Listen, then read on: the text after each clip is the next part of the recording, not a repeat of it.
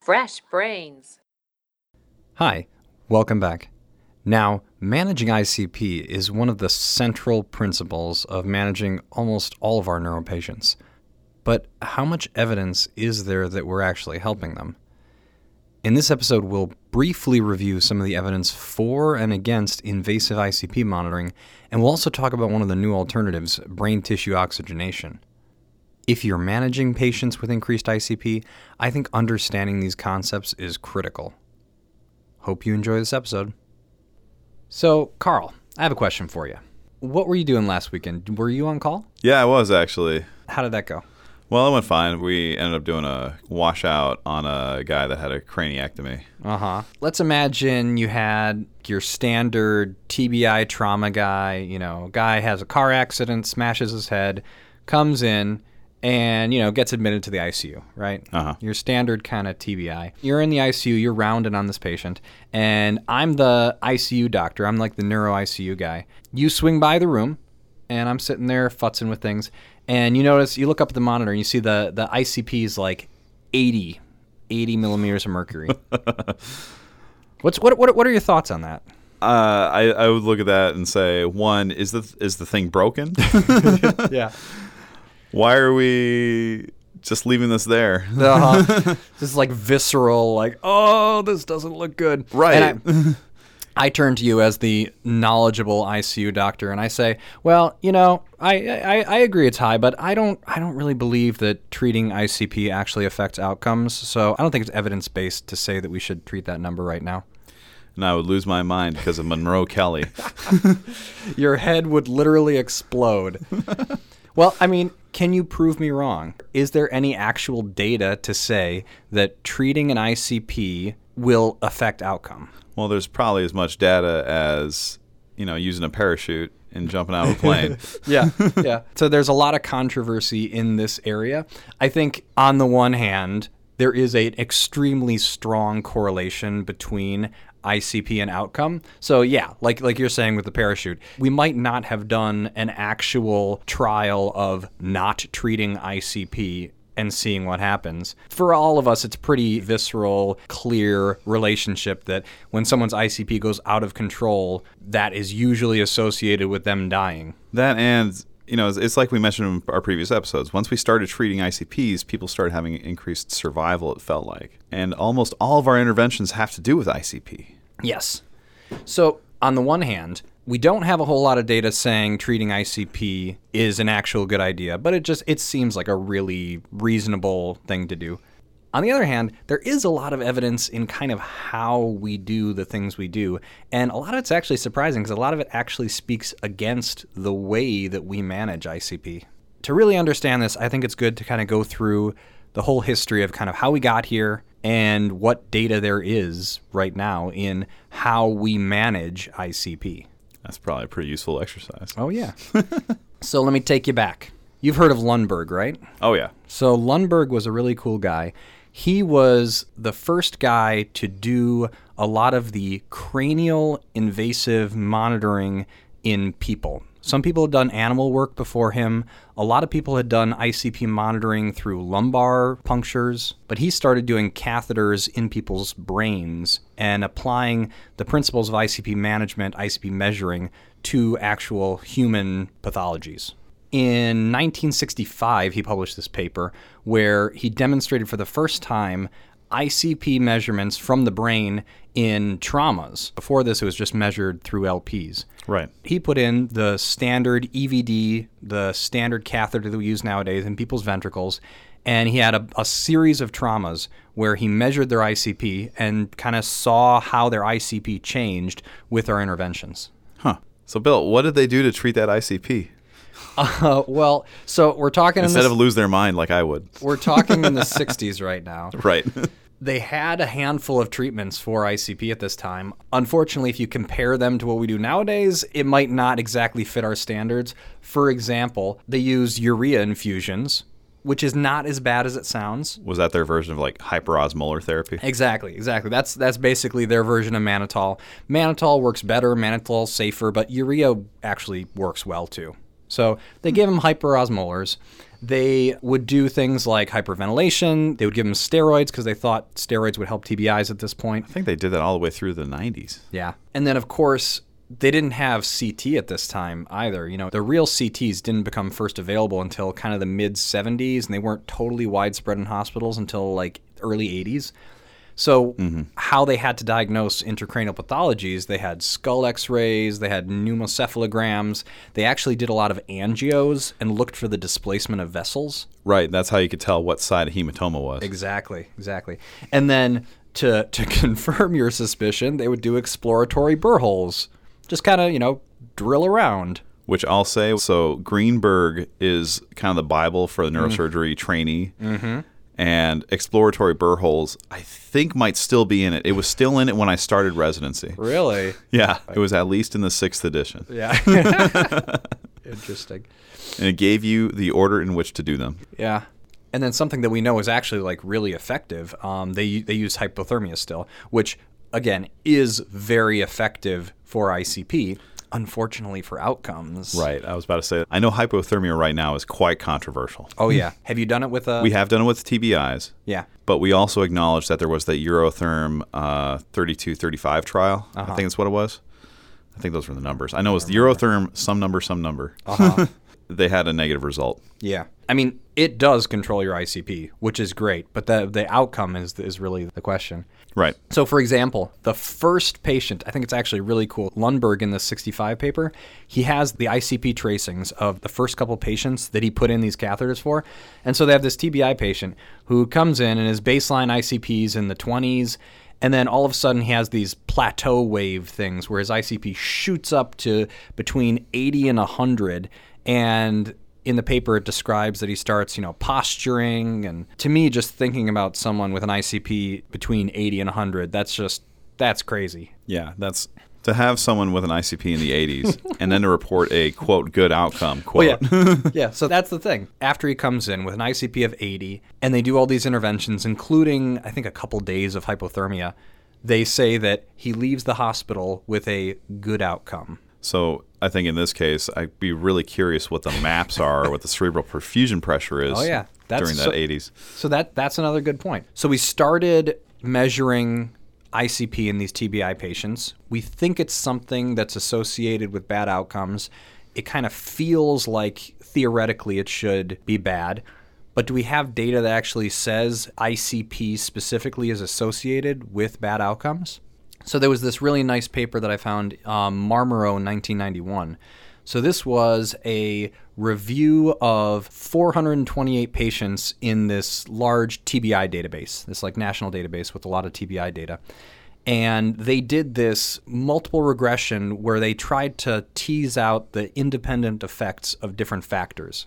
They looked at things where they tried to tease out, for example, the effect of blood pressure versus ICP and those sorts of things independently. The factors that were independently associated with outcome in these TBI patients were age, so like older people did worse, independently of anything else, their GCS motor score on admission, people who are present worse do worse. That that all makes sense. Um, their their pupil response. If you show up with blown pupils, you do worse. And then the things that we can actually change theoretically, um, the the proportion of the time that their systolic blood pressure was less than 80, and the proportion of time that their ICP was above 20. And they had different thresholds they used, and 20 was about the kind of cutoff where all the really bad outcomes happened when their ICP was sustained over 20. I think it's interesting that these are the factors that were singled out, and it kind of makes sense. W- We know from before that age and GCS are really important factors. It kind of gives you a starting point. But the mm-hmm. two vital signs that really matter are like ICP and blood pressure in this paper. Hmm. Yeah. I think it's important to note that it's blood pressure and ICP independent of one another. And I, I, if I remember correctly, the blood pressure was actually more significantly correlated than the ICP was. And I think a lot of times when we're taking care of these patients, we get very focused on the ICP. Obviously, there's the there's the cerebral perfusion pressure concept, which which integrates the blood pressure in there. But I, I think something that sometimes gets kind of secondary consideration is the blood pressure. When I think in these in these people, blood pressure is one of the, one of the most important factors that we can modulate. Especially when you consider that a lot of our interventions for ICP drop your blood pressure. Exactly. Not ketamine, But yeah, yeah. And I but propofol, you know, mannitol. Yes. To me personally, that speaks to, for example, the argument between hypertonic saline and mannitol. Yeah. Hypertonic saline, I like a lot better just from the hemodynamics perspective, regardless of the specific effect on ICP. But that, that's a whole nother discussion. we digress. So far, what we've said, we have the technology to monitor ICP now continuously at the bedside. We have some experience with that. We've shown that there's a correlation of ICP with bad outcomes. But now, you know, correlation, okay, maybe those people that come in that have their heads smashed all have increased ICP, but that doesn't mean if we drop their ICP, they're going to magically do better. Maybe the damage is already done. Even if we dropped their ICP, it wouldn't change their outcome, right? So, does managing ICP actually reduce mortality and increase functional outcomes? If you ask people around without even without doing any trials, without just just our clinical experience tends to tell us yes, it seems like if we let them ride these high ICPs, they would do bad. And if we can control them, it seems like those people do well. I think this is really quantified well in this Stein paper from t- 2010. It was a really cool paper. They looked back at the last 150 years of published outcomes in TBI. And what they did is they just looked at the mortality. If you look at mortality in TBI around, you know, 1900s, the beginning of neurosurgery, mortality for TBI was around 65%. R- really high. These are all severe TBIs we're talking about. Okay. So you come in, your head's smashed, you're not doing well, 65% of those people are going to die. And then over the next 20, 30 years, up until around the 1930s, that's where we're starting to implement some of this early surgical intervention, improving our surgical technique. We're dropping that mortality from around 65% to 50%. That's an improvement. It's an improvement. we're, we're slowly working our way better, but still pretty bad. And it stays around 50% up until around 1970. And then suddenly, suddenly in the 70s through the 80s, there's a huge drop from 50% mortality to like 30% mortality. Now, usually big drops like that are pretty multifactorial. Exactly. So that that's the problem. So around this time, like I said, Lundberg that that first paper was 65. yeah. So around this time, ICP monitoring and interventions on ICP are starting to become more common, more widespread. You go to the, all the neuro ICUs around the country, people are starting to implement ICP targeted treatments, and mortality is halving in this time. So imagine you're living through this in the ICU. You see more than half of people are dying who come in with TBIs. We start all these newfangled, we're starting to put catheters in their brains, we're giving them weird drugs based on different parameters, and all of a sudden, most of them are actually living. Yeah. And that, that's a that's a great thing, right? Well, it sounds like along the same lines as draping Yeah. and putting hats and masks on for surgical site infections. Yeah. it's like all of a sudden, wow, we're we're figuring this out and we're Yeah. saving people. Right. The problem is, like you just mentioned, there were a million other things that were happening at the same time. For example, CT just came out. Yeah, which is A huge thing, right? a daily thing for us. yeah. And a, a ton of other things were changing over this time. I mean, ICU care in general was being revolutionized around this time. Things like ventilatory care, the way that we put in ET tubes, our use of hypothermia, this whole exploratory burr hole thing, a lot of things were changing around this time. And saying all of this was caused just by monitoring and treating spikes in ICP, I think is kind of ingenuine looking at all the other things that were happening. Exactly. Can't change a ton of variables and then say, well, each i- variable independently contributed to the outcome. Hmm. Exactly. So, looking at the data, we know ICP correlates with bad outcome. Unquestionably, 100%. But mm-hmm. the, the question is the causality. If we intervene specifically on spikes in the ICP, is that actually going to do anything? Does putting in an ICP monitor to know the minute to minute control of ICP, does that help? Or can we just kind of do all these other ICU treatments and do the things to control the ICP that we know are generally effective Or do we have to know exactly what the ICP is and keep the ICP under a certain number to optimize their ICP, right? Do we go by clinical exam or do we really need that number to tell us, oh no, we're getting to 20? Yes. We better cut down. Hmm. Because now we have CT, we can say if they have a hematoma, we can just scan them and see. And if they have a hematoma, let's take it out. If it looks like their ICP is increasing because their clinical exam, we can give them some mannitol and see if we can control it that way. Do we actually need to know the number? So the first study that I saw that spoke to this was Cremer 2005. This was a really interesting study. It's hard to actually make these comparisons when you have a standard of care that everyone thinks is effective and these are life and death decisions. So we, it's really hard to randomize people to something that everyone thinks is dangerous. Right. Because I, I would argue in the U.S. that ICP monitoring has become standard of care, and to not do it really exposes you to, to not not just you know the civil liability, but complete completely being ostracized by your peers. Yes, around, around the time we're talking about now, which is early 2000s and through till now, in the United States, invasive ICP monitoring is definitely the standard of care.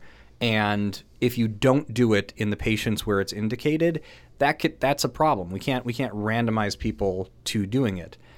That being said, that intensity of getting behind ICP monitoring was not felt the same in all areas of the world. And so, for example, in this study in 2005, this is Cremer uh, et al. So this was in the Netherlands, and in the Netherlands, they were still a little equivocal on the use of invasive ICP monitoring.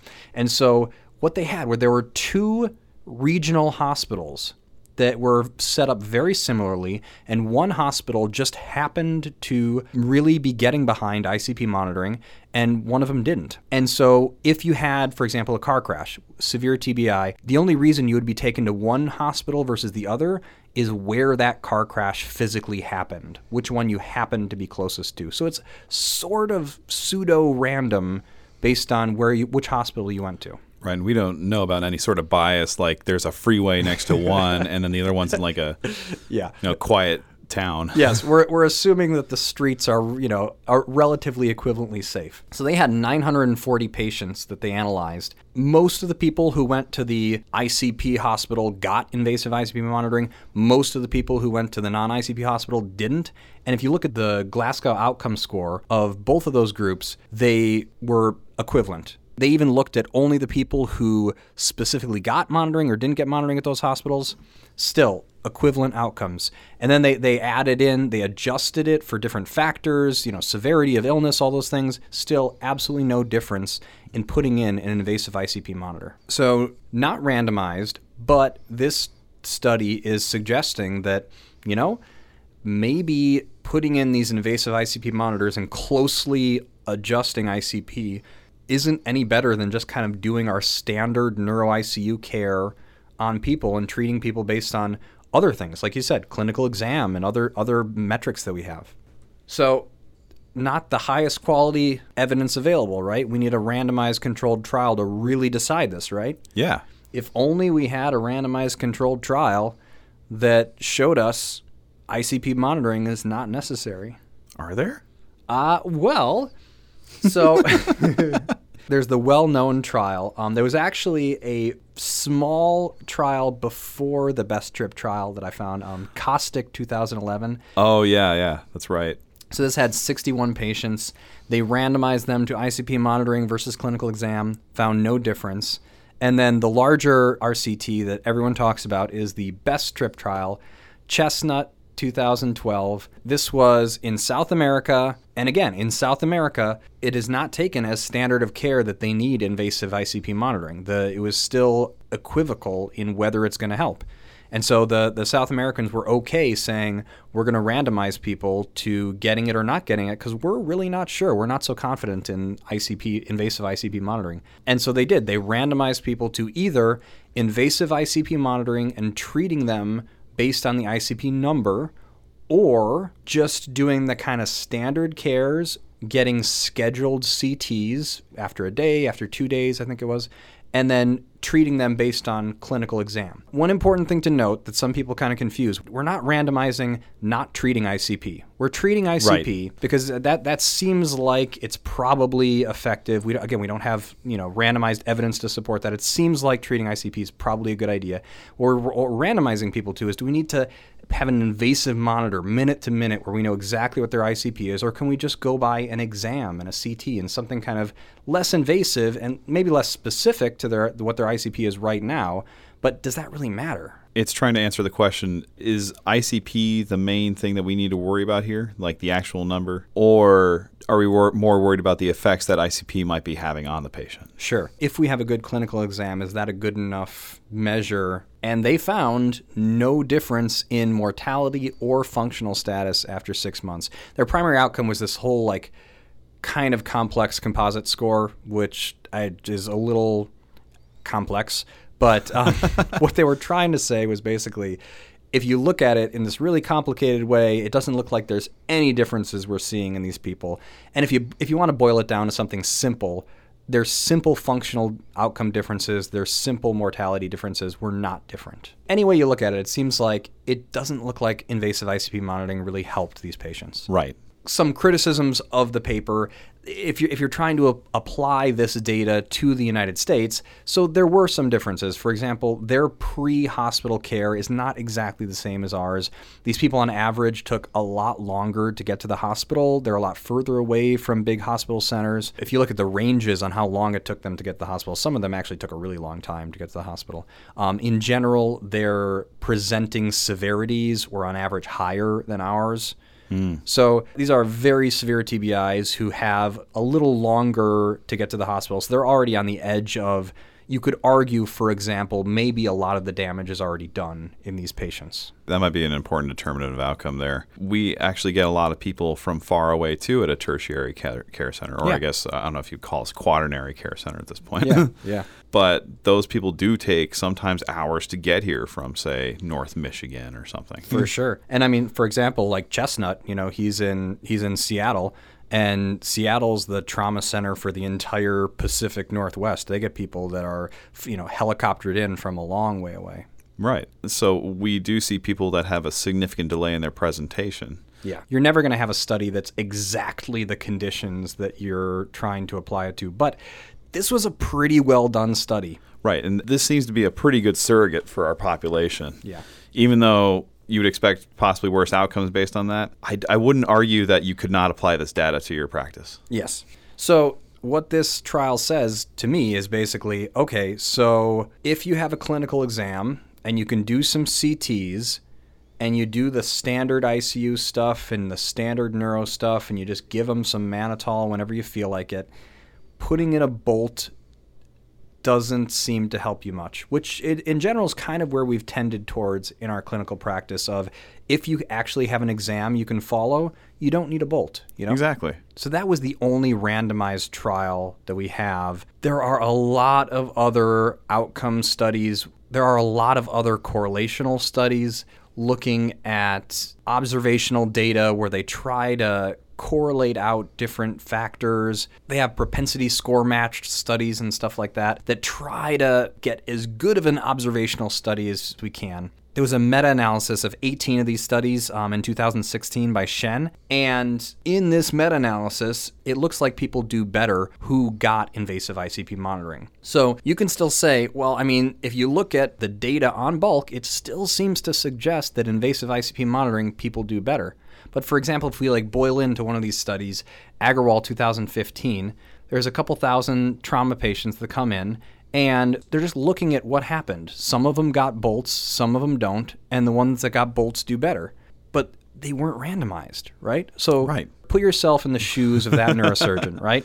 This patient comes in, let's say it's, you know, it's all propensity score matched, they're equivalent patients.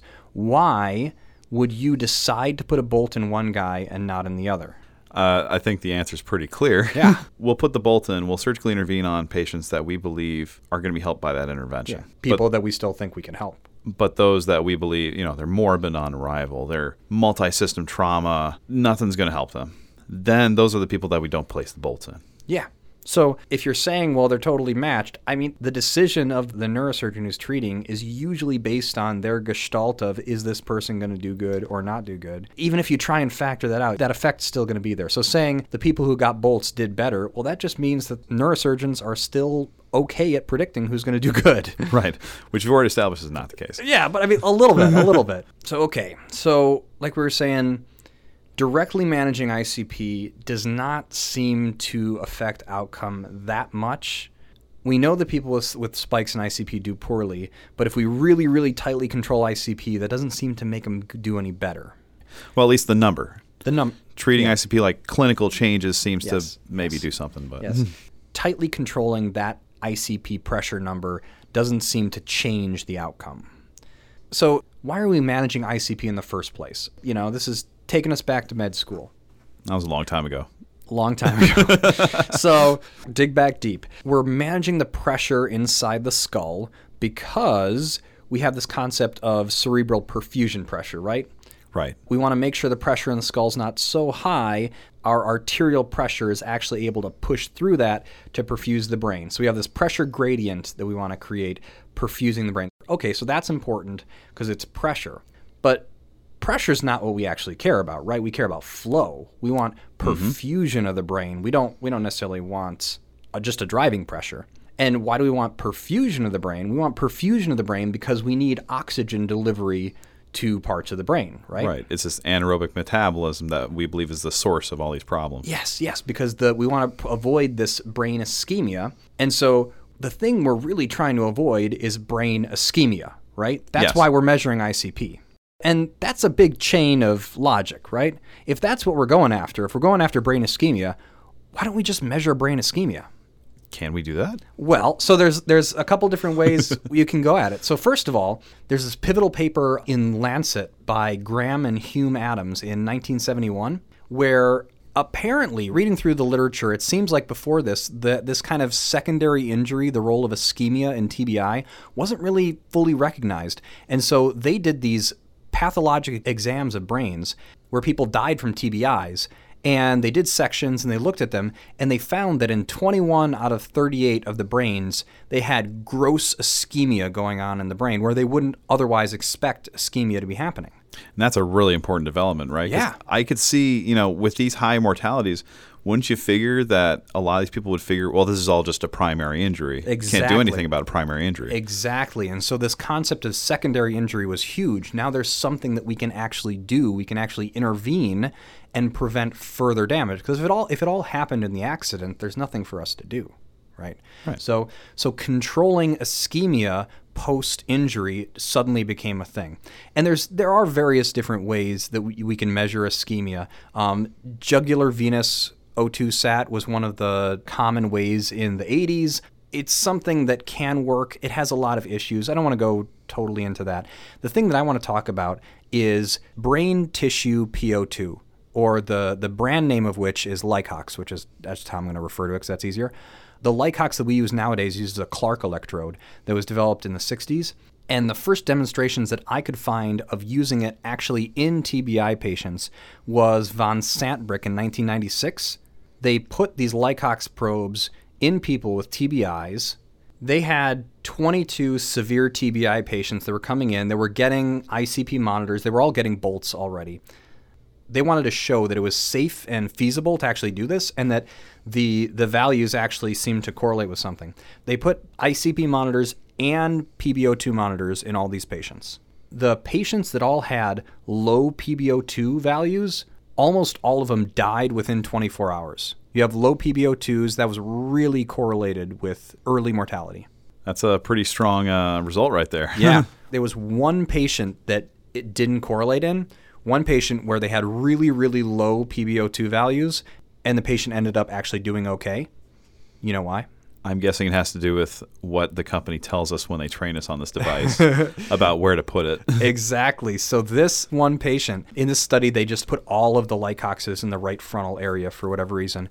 And when they did the scan on this patient, this patient had a right frontal contusion. So they stuck the Licox straight into the area of pathology. So that area was ischemic because that was where the area was, but it wasn't global brain ischemia. Yeah, that makes perfect sense. Yeah. so like like you said, clinically nowadays, I've heard arguments of putting it in different locations of the brain. I've heard those too, but there's no real good guiding data for that. Yeah.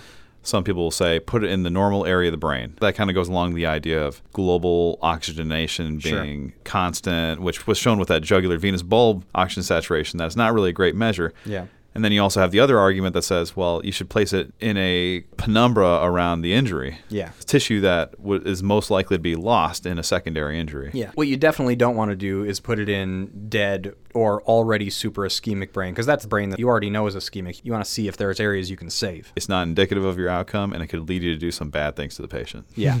So in this first study in 1996, so they showed okay, the, these PbO2 values are actually correlating pretty significantly with bad outcomes.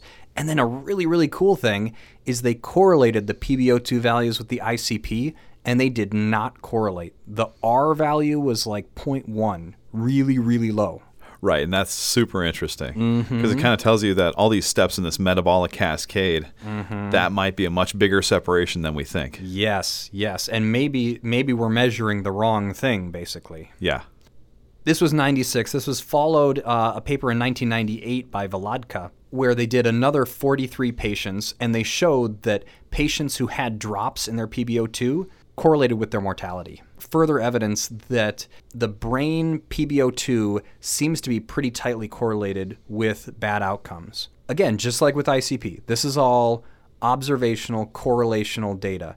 We need some better experimental evidence, right? We'd like to show some causation at some point. Exactly. So to do that, we need a randomized trial. So that brings us to Boost 2, 2017. So this was a phase 2 randomized trial, and that's important. That means it wasn't designed to actually be the definitive answer. It was designed to show that this is a trial that we could possibly do. So the main outcome was to show that we can intervene and experimentally manipulate PbO2 in these TBI patients. It wasn't supposed to be looking at outcome. Right. You're saying, is this something that we can control? Yes, exactly. And then if we can control it, then we can run the huge outcome trial. So these were all TBIs, they all got ICP monitors, and they all got Licoxes.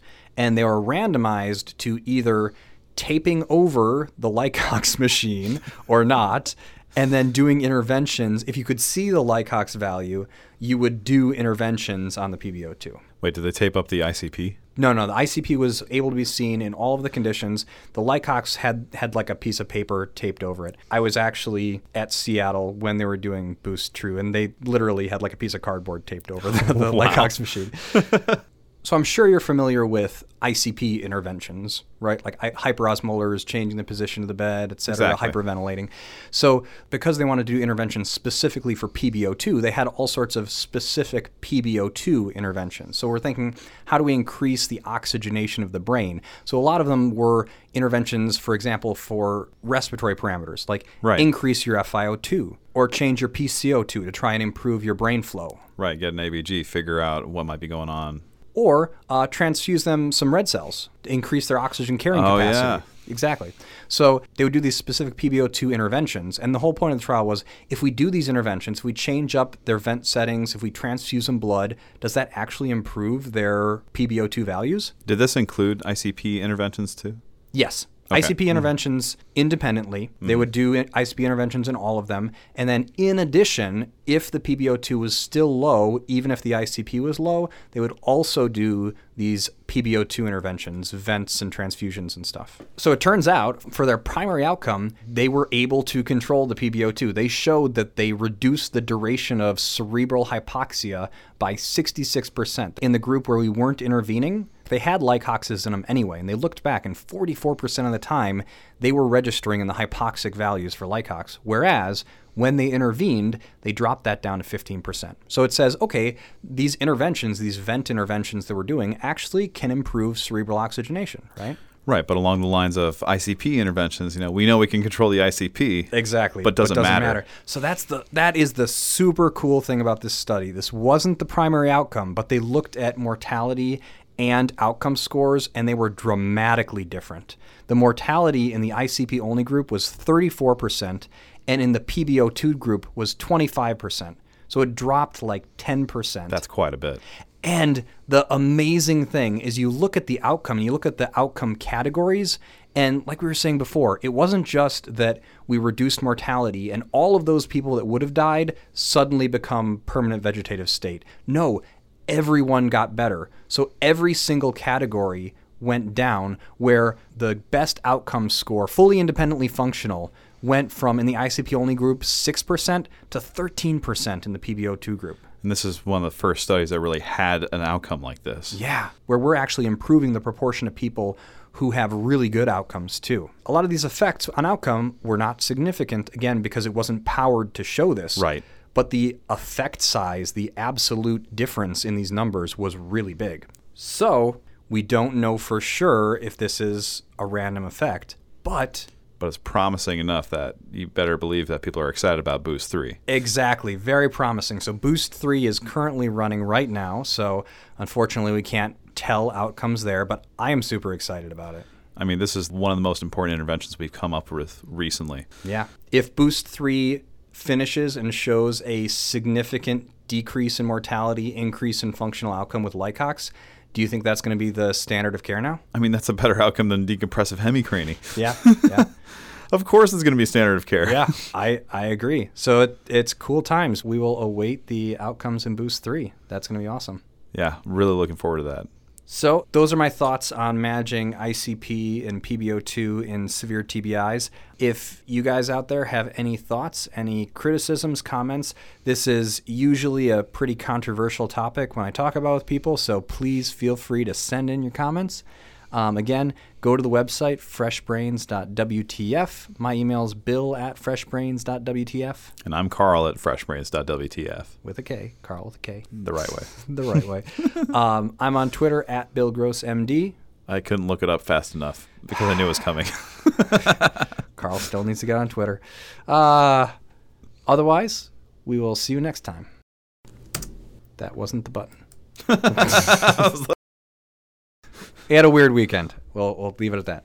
Speaking of weekend, calm down. Calm, Carl, calm down.